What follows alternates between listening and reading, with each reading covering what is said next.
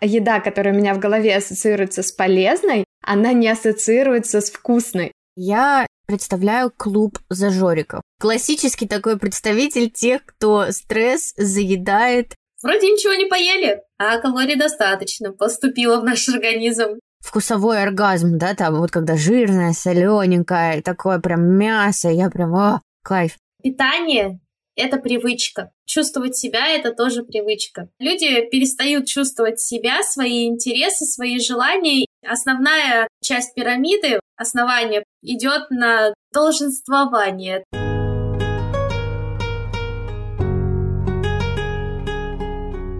Привет, меня зовут Джу, и ты слушаешь подкаст «Сели, поговорили». Я маркетолог и пиарщик, но гораздо важнее, что я мама, жена, дочка, да и просто человек – Человек, которому в один день стало очень сложно разобраться, что делать, чувствовать и как жить.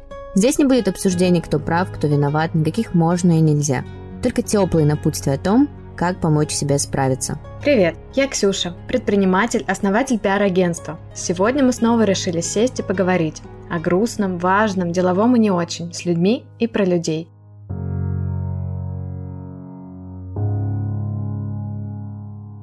Сегодня мы сядем и поговорим с Дианой, нутрициологом, автором подкаста «Ешь, живи, готовь». И говорить мы будем о том, как стресс влияет на наше питание. Диана, привет! Привет, девочки! Спасибо, что вы меня позвали. Мне очень приятно. Такую даже ответственность чувствую перед собой, потому что очень многие сейчас в стрессе, и у многих начинают возникать проблемы с питанием. Да, это действительно так. Спасибо, что пришла. И я думаю, что мы действительно сегодня будем говорить о той проблеме, которая знакома очень многим нашим слушателям. Ну вот, по крайней мере, мы, авторы подкаста, я и Джул с ней столкнулись. Это то, как сильно стрессовая ситуация влияет на отношения с едой. Расскажу сначала про себя. Мне и в обычное это время сложно питаться правильно и регулярно, а сейчас вообще я могу поесть один раз в день, причем это, как правило, вечер. И причем это, как правило, очень далекая от полезной еда. Как наладить рацион, если, в общем-то, на фоне стресса есть особо не хочется?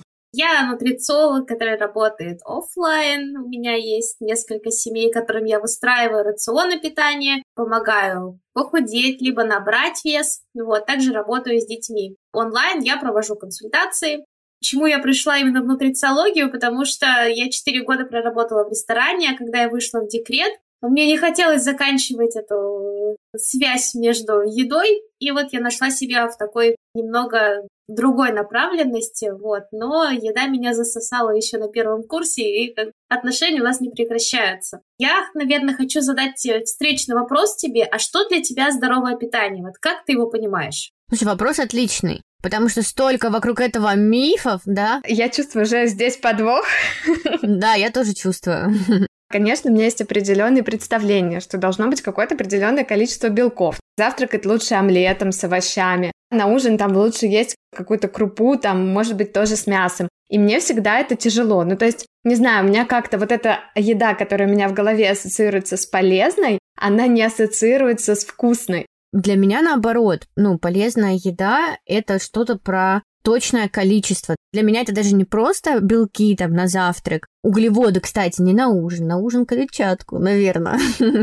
клетчатку и белок. А углеводы, сложные углеводы. Это больше про количество, то есть по-хорошему нужно понимать, сколько чего тебе есть. И для меня это всегда было проблематично, потому что я пробовала и мучить себя подсчетом всех этих э, нутриентов, ингредиентов, калорий в приложениях, но это просто невыносимо. Потом я практиковала все это взвешивать, то есть я примерно где-то вычитала, сколько чего мне надо, в каком виде, да, продукта. Но это же тоже очень сложно. То есть для меня сбалансированное питание это как будто ты должен сесть и посчитать, вот сколько конкретно белков ты должен съесть в день, сколько там углеводов, на какой колораж, да, и как это еще это все потом эти калории потратить, тоже должен понимать. Вот про меня это скорее сбалансированное питание, это про какие-то страшные точные цифры. И скачанное приложение Fat Secret в телефоне, в которое ты все-все-все заносишь.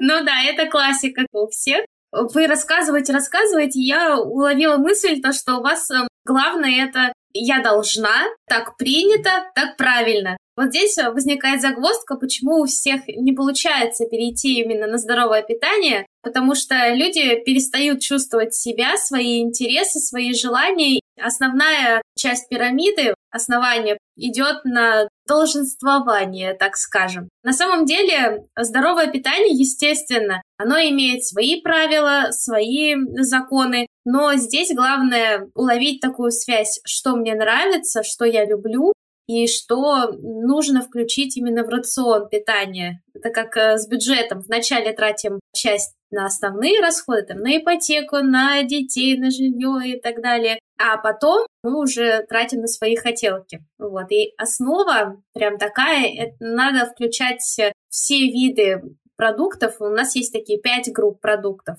И их нужно все включать в рацион. А расскажи, пожалуйста, подробнее, да? Нам, мне кажется, мы с Ксю такие, что за пять групп? а ну-ка. Вообще, в основании лежат овощи, ягоды, фрукты. Причем неважно, в каком виде вы их едите, в тушеном, вареном, сыром, там, нарезанном целиком. Это должна быть основа, такая, такие, наверное, 50%. Дальше у нас идут э, белковые продукты, причем неважно, какое происхождение будет животное, либо растительное. Дальше у нас идут цельнозерновые, это тот же самый хлеб, но причем не из муки высшего сорта, а из э, цельного зерна.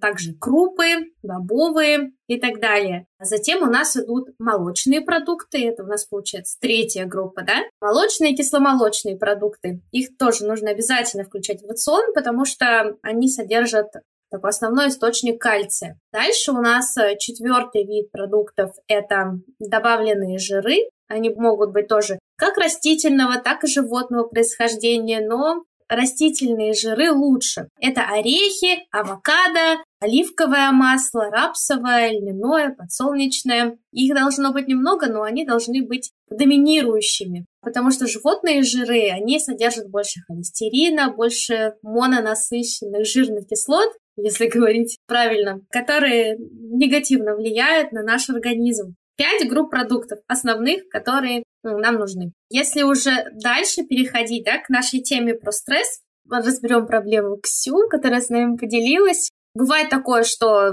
человек начинает переживать там не из-за даже последних вот событий, а перед экзаменом, там, перед важным событием каким-то и просто перестает есть. И здесь, наверное, есть такие правила, которые помогут выйти. Знаете, как э, если собирать ожерелье, то основа — это, конечно же, наше желание, но первая бусинка, так скажем, это найти вот в себе опору, не поддаваться стрессу, решать э, и думать чем вы можете повлиять на ситуацию, а на что вы как бы не способны повлиять. В первую очередь работать с источником стресса, а потом уже выделить те продукты, вот прям взять блокнот и записать э, списком, какие блюда у вас вызывали положительные эмоции раньше. Например, Кому-то очень нравится паста с креветками, сливочным соусом, цукини, там цедр лимона сверху посыпленный. Ну, прям есть захотелось.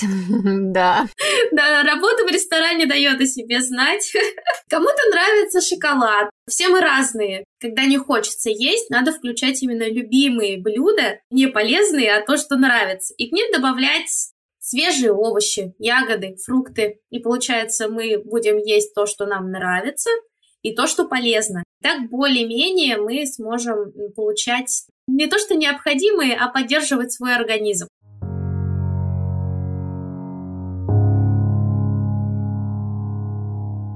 Такое интересное наблюдение. Вот первая реакция на стресс, да, когда это все началось, 24 февраля, у меня неделю организм как будто бы пришел в состояние, знаешь, мобилизации. То есть мне наоборот хотелось есть полезные продукты, я ела там по часам, грубо говоря, как солдат утром шла, варила себе кашу, ее ела, а потом, видимо, когда уже острота ситуации стала отступать, мне просто расхотелось, в принципе, есть. И что еще хочу сказать, при этом на вес это никак не влияет. Мне кажется, наоборот, даже все становится хуже, потому что я наедаюсь на ночь, и это все ведет там к отекам каким-то, задержке жидкости и так далее. Ну вот эту ситуацию я не психолог, я не могу рассматривать там, что происходит. Но по моему мнению, это, знаете, так, организм уже начал после стресса отступать, расслабляться, и все, что он был в боевой готовности, сейчас диаметрально противоположное началось поведение. Здесь нужно еще учитывать тот факт, то, что как бы, один прием пищи, но какой он был, как он был приготовлен, какая калорийность была. Потому что мы же иногда вообще не задумываемся о том,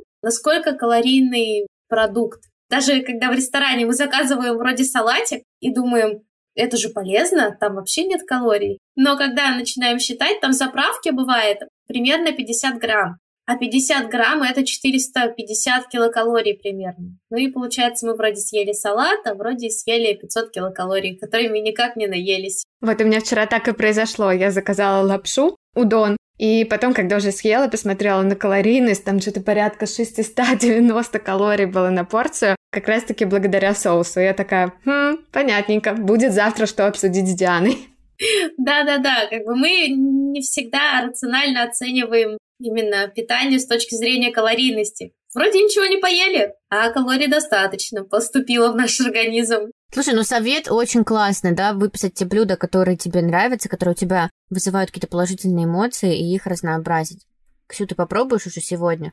Я попробую, да. Кстати, это совет противоположный, да, тому, что обычно говорят. Обычно говорят, наоборот, избавляйтесь от того, что вы любите. Вот здорово наблюдать такой тренд. Джул, ну я знаю, что у тебя обратная ситуация с едой. Расскажи, пожалуйста, про нее. Да, я представляю клуб зажориков. Классический такой представитель тех, кто стресс заедает, и притом заедает не объемами, я бы сказала, да, еды. Я не стала есть больше, я не поправилась, не похудела, ничего не произошло, но я кусочничаю. То есть я в течение дня все время хватаю по чуть-чуть. Не то чтобы я вот прям села и поела, и просто это часто происходит, да, там каждые 2-3 часа. Я реально хватаю. И мне не хочется вот сесть за стол. То есть мне хочется жрать, э, именно жрать, не есть. мне хочется жрать постоянно. Я постоянно хватаю, постоянно ем. При этом у меня не возникает желания вот сесть себе, разогреть, да, там поставить за столом. Понятно, что у меня маленький ребенок, и иногда так не получается, да, там вообще прием пищи, он иногда не похож на прием пищи. Но, тем не менее, да, даже когда муж там приходит с работы, садится за стол, предлагает мне с ним поесть даже в компании, вот мне почему-то не хочется. При этом я перехватываю. Такая странная ситуация, даже если честно. Впервые я с таким столкнулась. Обычно у меня с питанием все было более-менее нормально, но вот тут что-то слетело, да, и очень интересно, вот что ты посоветуешь делать мне. Тоже такая интересная история, на которую у меня возникли несколько вопросов. Первый вопрос, я хочу спросить, а изменились ли у тебя приоритеты покупок в магазине? В продуктовом? Да, в продуктовом магазине просто. Ты сейчас больше обращаешь внимание на такие перекусики, так скажем. На вкусняшки. Однозначно. Притом, в моем понимании, вкусняшки это не всегда шоколад. Я очень люблю мясо. Вот какую-нибудь хорошую, классную колбасу, там оливки, крекеры, соленые. Ну, то есть у меня это больше не в сторону сладкого, хотя такая крайность тоже бывает иногда, там какие-то свежеиспеченные круассаны, тоже почему бы и нет. Ну да, вот в сторону вкусняшек. Но при этом я еще закупаю там типа кабачки, кефир, которые умирают у нас в холодильнике, и муж ругается на меня и просто говорит, там у нас умирает уже кабачок или капуста, давай как бы холодильник разберем. То есть я одновременно покупаю и вредное, и полезное, в надежде, что все-таки полезно-то питаться я начну. И тогда у меня следующий вопрос. Как ты считаешь, твое кусочничество и забота о себе как-то связаны? Я уверена, что да. Это сейчас ты прям вскрыла мысли такие, что действительно меньше времени я уделяю себе. При том, что мне кажется, что я по-прежнему себя люблю, так как там до рождения малыша, но с рождением ребенка однозначно на себя я трачу меньше времени, и в плане еды, вероятно, тоже. Я думаю, что да, конечно, связано. И вот, наверное, последний вопрос. А ты занимаешься планированием своего рациона? Ну, когда делаю покупки. Ну вот, например, мы там раз в неделю либо заказываем продукты, да, там из ленты, либо ездим туда, и я планирую, что на этой неделе я там приготовлю вот это, вот это, там на завтраке я буду есть вот это, вот это. Но, как ты можешь догадаться, все идет не по плану. Ну, то есть я не то чтобы прям на следующий день планирую, там, первое, второе, три, там, да, третье, там, приемы пищи, но в целом планирую, что я буду готовить.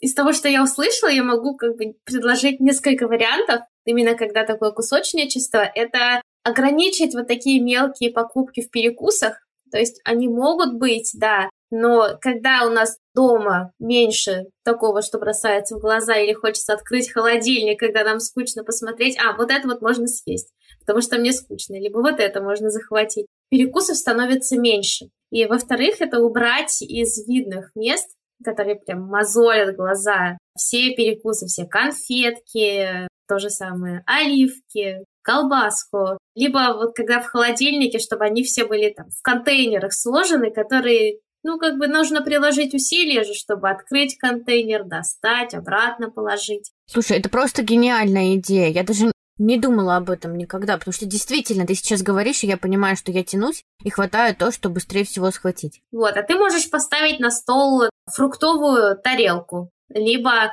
нарезать овощи свежие, запластиковать их, ну, либо положить в пакетик, ну, чтобы было легко достать. И положи себе такую заготовку. Сделайте, когда тебе грустно, либо ты хочешь перекусить, ну, перекусить теми продуктами, которые принесут тебе здоровье и в которых мало калорий, скажем так. То есть, по сути, кусочничество может быть и здоровым. И это неплохо. Или все-таки нужно уходить в сторону ну, каких-то полноценных приемов пищи?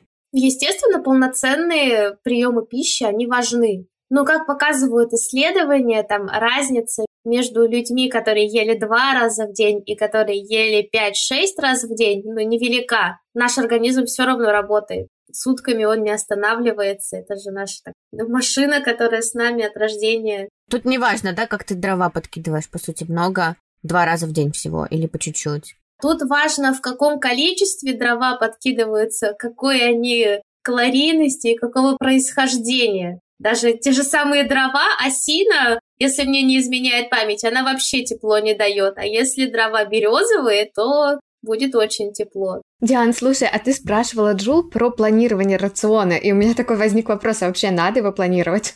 Но здесь так же, как и с финансами, знаете. Если мы ничего не планируем, мы не сможем сказать точно, что мы едим, сколько мы едим, в каком количестве. Поэтому я за планирование рациона, причем здесь вы сразу увидите несколько плюсов. У вас будет, во-первых, экономиться бюджет, потому что вы сможете распределить покупки. Во-вторых, вы уже сможете себе ответить на вопрос, а какие группы продуктов у меня есть в рационе питания, каких у меня нет и над какими стоит задуматься.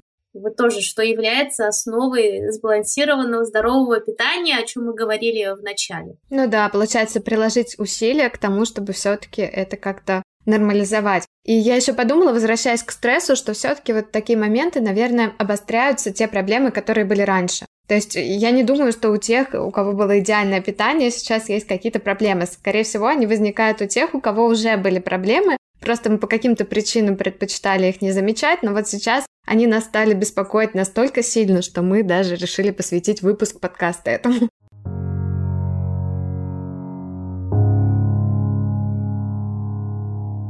Кстати, у нас еще есть такой момент. Хотим спросить про алкоголь. Джул, я знаю, что ты любишь. Я тоже люблю раз в неделю. Понятно, что здесь мы не будем говорить о каких-то зависимостях, но насколько, например, бокал вина один-два раза в неделю влияет на состояние вообще организма? Начнем с того, то, что Всемирная организация здравоохранения не выявила здоровых норм алкоголя. Мы не можем сказать то, что он будет положительно влиять на организм. Но есть другие нормы, то, что в день женщину можно употреблять один напиток алкогольный, а мужчинам порядка двух напитков алкогольных. Один напиток – это в зависимости от крепости. Знаете, вот такую ассоциацию я у себя привела. Когда ты идешь в ресторан либо в кафе, открываешь карту напитков, и видишь, что бокал там вина почему-то 150 миллилитров, крепкого алкоголя почему-то 40 миллилитров, а пиво почему-то у нас пинта 300-400 миллилитров. Вот это как раз-таки есть один напиток стандартный. Вот поэтому в ресторанах именно есть такая именно граммовка. То есть рестораны следят за тем, чтобы мы не перебирали с нормой. На самом деле это просто, наверное, такой отсчет алкогольный и стандарты, чтобы не все по-разному наливали, как им захочется, и продавали. Все более-менее одинаково напивались, чтобы можно было это контролировать, да, если что-то, сколько человек рюмок хотя бы выпил. Ну да, возможно. Поэтому, возвращаясь к теме вина, один-два бокала в неделю, либо в две, это ничего страшного. Если для вас это норма, вы чувствуете себя хорошо, а я сижу и думаю, что последнюю неделю мне стыдно. Мне кажется, что это было чаще, чем два раза в неделю. Как бы один напиток в день вполне допустим. Отпустила. винные грехи нам только что, Диана. Спасибо тебе за это большое. Да, да, давайте сделаем пометочку, что мы не пропагандируем алкоголь. Я, кстати, записала этот вопрос, когда Джул у тебя увидела где-то в сторис, что я пришла на обед, пообедала с мужем, выпила бокал вина, я такая думаю, хм, что-то это нетипично, надо уточнить. Ну да, но у нас же даже когда мы собираемся вместе за столом, неважно, дома либо в ресторане, еда выступает как способ коммуникации, способ получения удовольствия. И даже во время стресса, так почему бы и нет, почему бы себя не побаловать, э, не снять стресс, не пообщаться с близкими, родными. Еда выполняет не только функцию полезную, так, мне нужен кальций, мне нужен магний, мне нужен натрий, мне нужен белок. Также и коммуникация, также и удовольствие. Поэтому нужно рассматривать со всех сторон. А мне вот, знаешь, очень интересно, вот этот такой классный подход, да, что еда – это коммуникация действительно так и есть. Но вот эти все ассоциации положительные с едой, что вот еда – это удовольствие, есть же какая-то грань, когда это переваливается, что люди, например, только в еде начинают удовольствие находить. И у меня больше такой вопрос. Наверное, как вот эту грань не перейти, да, и вовремя заметить, что ты можешь туда провалиться? Наверное, Здесь нужно здраво оценивать, какие еще источники удовольствия есть в твоей жизни, как ты можешь еще расслабиться, заедаешь ты эмоции, не заедаешь ты эмоции, и ориентироваться на чувство голода и чувство насыщения. То есть есть только тогда, когда ты чувствуешь голод, именно физически. Это теория интуитивного питания, ну, отдаленная или нет? Это, наверное, теория рационального питания. У нас все-таки основа рациона – это здоровые продукты, пять групп продуктов, которые должны быть в рационе. И также следующий этап мы оцениваем голод, так, мы голодные, начинаем есть. Когда мы чувствуем насыщение, у нас есть возможность убрать тарелку, не доесть, либо что-то выкинуть, либо оставить на следующий прием пищи. То есть остановиться тогда, когда ты чувствуешь насыщение, не переедать. Тогда, мне кажется, это здоровое отношение. Потому что интуитивное питание это ага, я чувствую голод, пойду съем пиццу. На следующий там день пойду съем еще что-то, еще что-то. Ну, то есть тут такой дисбаланс получается. А интересно, вот как наладить можно связь вот эту со своим телом, чтобы хорошо понимать, когда ты, например, наелся? Потому что мне кажется, что как раз-таки иногда в компаниях, во время общения, когда ты где-то в ресторане находишься, и тебе хочется все вкусное попробовать, у тебя это чувство насыщения, ну, оно либо немножечко притупляется, либо приходит позже. У нас есть такой очень классный способ, называется пищевой дневник. И, в принципе, питание – это привычка. Чувствовать себя – это тоже привычка. И для того, чтобы начать анализировать, нужно вести пищевой дневник, в котором в течение недели записываете что вы едите, когда вы едите, какое у вас чувство голода, какое у вас чувство насыщения, какая у вас была физическая нагрузка. И спустя вот пять дней можно проанализировать, в принципе, какие есть привычки, чего не хватает в рационе, чего можно добавить, а что нравится, а что не нравится. И когда вот мы уже приходим в людные места, то также ориентироваться на то, что нам принесет пользу, что мы хотим, и действительно, насыщение приходит через э, минут 15. То есть мы можем съесть, подождать 15 минут и понять, хотим мы еще есть или не хотим. Заказали десерт, поняли то, что вы уже не хотите есть, да? но десерт стоит, и он так и манит. манит, манит его съесть. Тогда можно просто забрать с собой и насладиться им на следующий день. Почему бы и нет? Я, кстати, действительно стала так делать в последнее время. Это для меня прям прогресс. То есть я спокойно могу отказаться от блюда, взять его с собой, съесть на следующий день. И для меня это как-то перестало представлять какую-то проблему.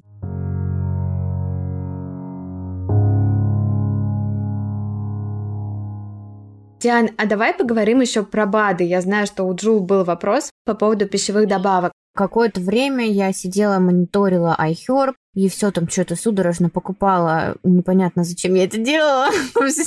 Самые дорогие витамины, омеги и так далее. И потому что слышала два мнения, да? БАДы нужны всем, невозможно питаться так, да, чтобы тебе всего хватало. И БАДы не нужны никому. Да, такое противоположное, что нужно разбираться именно с рационом. Поделись, вот насколько ты считаешь необходимым пить витамины, потреблять вот эти все суперфуды именно в виде таблетированном, да, я имею в виду? Такой вопрос из крайности в крайности. Я где-то, наверное, посерединке. Я считаю то, что есть группа людей, которым нужны витамины, биологически активные добавки.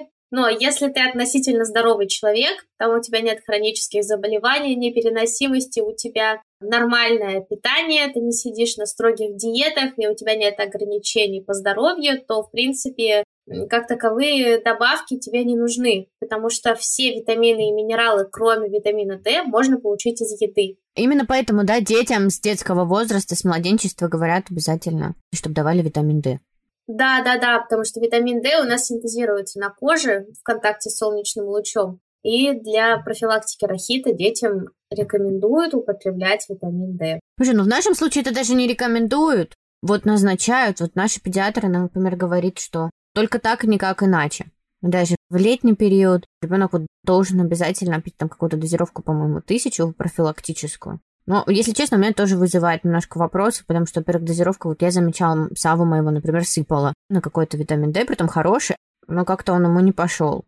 И мне кажется, здесь же тоже нужно, да, следить, наверное, за своим состоянием, то есть что тебе подходит, что нет. Или в случае с витамином D сто процентов надо. Доктор сказал должен, должен, должен и выписал. Но у нас есть еще наша сторона. Мы ответственны за свое здоровье и за, за здоровье ребенка, пока он маленький. И мы сами принимаем решение, надо нам это или нет. Действительно, надо следить, какая реакция у ребенка. Есть дети, которые начинают э, бодрствовать, перестают спать после витамина D. Тогда уже ну, можно обратиться за вторым мнением к врачу, чтобы он назначил другой препарат, либо снизил дозировку. Потому что без контроля врача разрешается употреблять до 4000 международных единиц. Это именно по витамину D, без анализа. Если возвращаться к стрессу, я недавно видела рекламу. Магний B6, по-моему, так рекламируют. Во-первых, по телевизору, да, что мама там нервничает, магний, вот отличное средство от стресса. И сейчас, кстати, на фоне всего, что происходит, я тоже очень частилась вообще реклама БАДов, именно которые помогают привести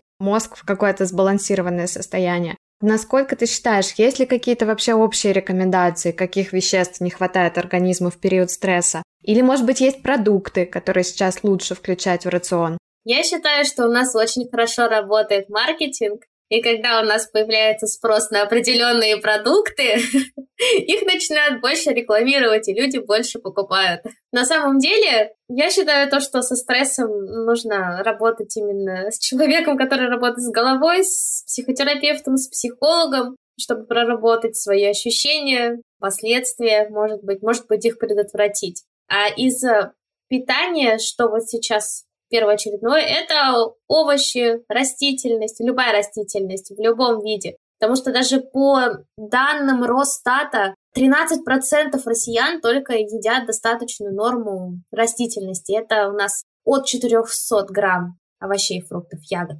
зелени. Вот, оптимальное количество это 600-800 грамм. Начните хотя бы с этого. Тогда организм уже скажет вам спасибо. Но это кажется просто. Начну есть больше фруктов и овощей. Это даже легче, чем не забывать пить какой-нибудь магний. А на самом деле, если было бы все так просто, ну, знаете, так, просто взял и сделал, просто взял и начал новую жизнь, то не было бы у нас этих проблем. Вот. А у нас же это все строится из привычки так питаться. А привычка у нас заложена в голове, и она не изменяется через 21 день, как мы привыкли. Это нам нужно изменять. Ну, там есть определенные стадии привычек, то, что звонок, следствие и так далее с этим нужно работать, и это непросто. Ты говорила дневник, да, и, во-первых, отследить, во-вторых, там как-то скорректировать. Грубо говоря, если кто-то привык питаться подножным кормом, так, на заправках и в МакАвто, то ему вряд ли будет просто перейти на овощи те же самые, потому что их просто сложнее брать с собой. Да, не то, что даже сложно брать с собой, а они для него будут невкусными. Он же уже привык к большому количеству соли, сахара, вкусовых сочетание в виде жира и сахара, то, что у нас организм приветствует, эволюционно еще. А так, фрукты и ягоды, они для него покажутся невкусными, неинтересными. И что с этим делать? Вот потому что я себя прямо узнала, что у меня именно сочетание, да, что это какой-то прям вкусовой оргазм, да, там вот когда жирное, солененькое, такое прям мясо, я прям, о, кайф. Как себя отучить или как переучить себя, вот чем себе можно помочь? Начать с маленьких шажочков. То есть Москва не сразу строилась. Как ты говорила, да, про перекусы сначала попробовать заменить чем-то более полезным. Да-да-да, то есть в неделю выбирать одну привычку, которую ты будешь вводить в свой рацион питания, и следить за этим. То есть вначале исправишь перекусы, А потом со временем чуть-чуть можно убавить соли, чуть-чуть сахара, жира в рационе убавить. Можно даже недельку попробовать э, есть такую более пресную еду, потому что когда начнете уже есть нормальную обычную еду, вам покажется, что это таким вкусным. Я недавно проводила на себе эксперимент, неделю ела несоленую еду, потому что я тоже словила себя на мысли, что я перестала чувствовать вкус еды. И через неделю это просто незабываемое ощущение, когда у тебя, оказывается, появляются новые вкусы. Ну, это, знаете, даже как э, с дегустацией вина. Не знаю, были на дегустации вина? Очень давно, да. Вот там же, когда выпиваешь вино, ты полоскаешь рот, чтобы у тебя обновились рецепторы. То же самое с едой. Вот, можно так их обновить путем снижения сахара и соли. Это прикольно, мне захотелось попробовать. Ксю, ты как? Да, давай ставить эксперименты и рассказывать в нашем телеграм-канале о своих успехах. Самое время напомнить нашим слушателям, что у нас есть телеграм-канал, где мы делимся дополнительными материалами и анонсируем наши выпуски. Он называется «Сели, поговорили». Если не получается перейти по ссылке в описании, можно забить его в поиске. Подкаст «Сели, поговорили» и подписаться. Ну, еще не забывайте нам ставить звездочки и оценки.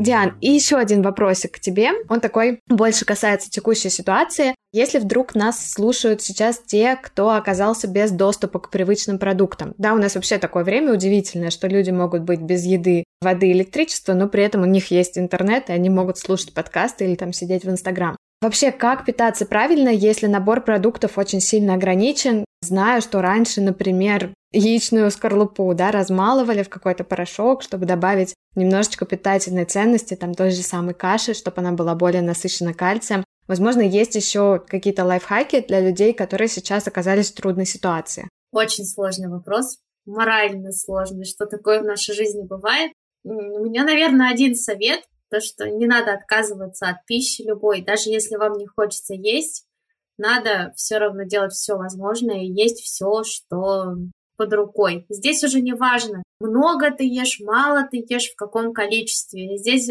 важнее то, что вообще поступает еда в твой организм. А, например, беженцам, да, которые уже уехали, и они сейчас находятся уже в безопасности, как им вернуться, ну, к обычному питанию, потому что я думаю, что после вот этих всех э, переживаний очень серьезных, после ограничений в питании, это может быть довольно-таки сложно. Вот как правильно возвращаться в нормальную жизнь? А, я знаю об этом только из теории, потому что когда мы выходим из стресса, у нас могут быть такой затяжной стресс, мы либо хотим есть, либо не хотим есть. И в начале подкаста я говорила то, что если вы не хотите есть, то стоит работать с источником своего психологического стресса. Не то, что от него избавиться, а поменять чувства. Вот. Во-вторых, э, также выписать любимые блюда, которые были когда-то в вашем рационе. И плюс к любимым блюдам добавлять хотя бы каждому приему пищи тарелку свежих либо не свежих, каких есть овощей, фруктов, зелени и ягод. Ну да, заботиться о себе в плане питания, насколько это возможно. Да-да-да, а если человек просто не может остановиться есть, то поставить даже себе будильники, то, что я ем первое время там, в 10, в 3, в 6 часов, пытаться есть строго по будильнику и ограничить э, в видимой доступности все перекусы, то, что есть на столе. Ну, то есть не мозолить глаза больными такими вещами в виде продуктов, которые можно все время съесть поглотить эмоции. Да, да, да, чтобы не было соблазна вот это вот заедать эмоции. Ну и закончить нам хочется на более такой позитивной ноте. Мы приготовили для тебя небольшой блиц-опрос. Будет здорово, если ты быстро, не задумываясь, нам ответишь. Спаржа или сельдерей? И то, и то. Запекать или тушить? Запекать. Меньше времени надо уделить этому. Чай или кофе? Кофе. Если грустно, поплакать или съесть ведро мороженого? Поплакать. Не надо заглушать свои эмоции. Да, согласна с тобой. Мне кажется, это такая устойчивая ассоциация с Бриджит Джонс, да, что когда нам грустно, мы идем, включаем любимый сериал, берем бокал вина и мороженое, это как такой элемент уже культуры.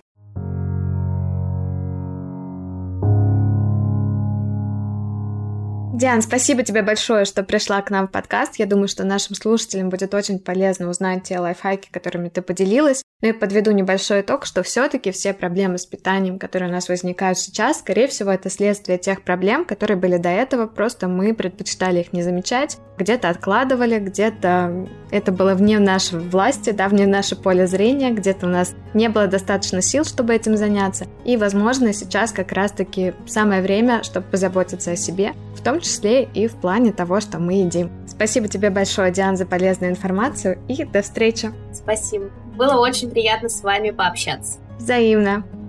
Дорогие наши слушатели, мы очень гордимся тем, что вы проводите с нами время, включаете нас дома, в машине, в наушниках или в колонках, где угодно. И единственное, о чем нам бы хотелось вас попросить, это о вашей обратной связи. Ставьте оценки, пишите комментарии, прямо сейчас можно это сделать. Нас действительно это заряжает, и также это помогает алгоритмам увидеть наш подкаст, чтобы еще больше человек услышали, отвлеклись от всего происходящего, чтобы наши советы тоже помогли им справиться.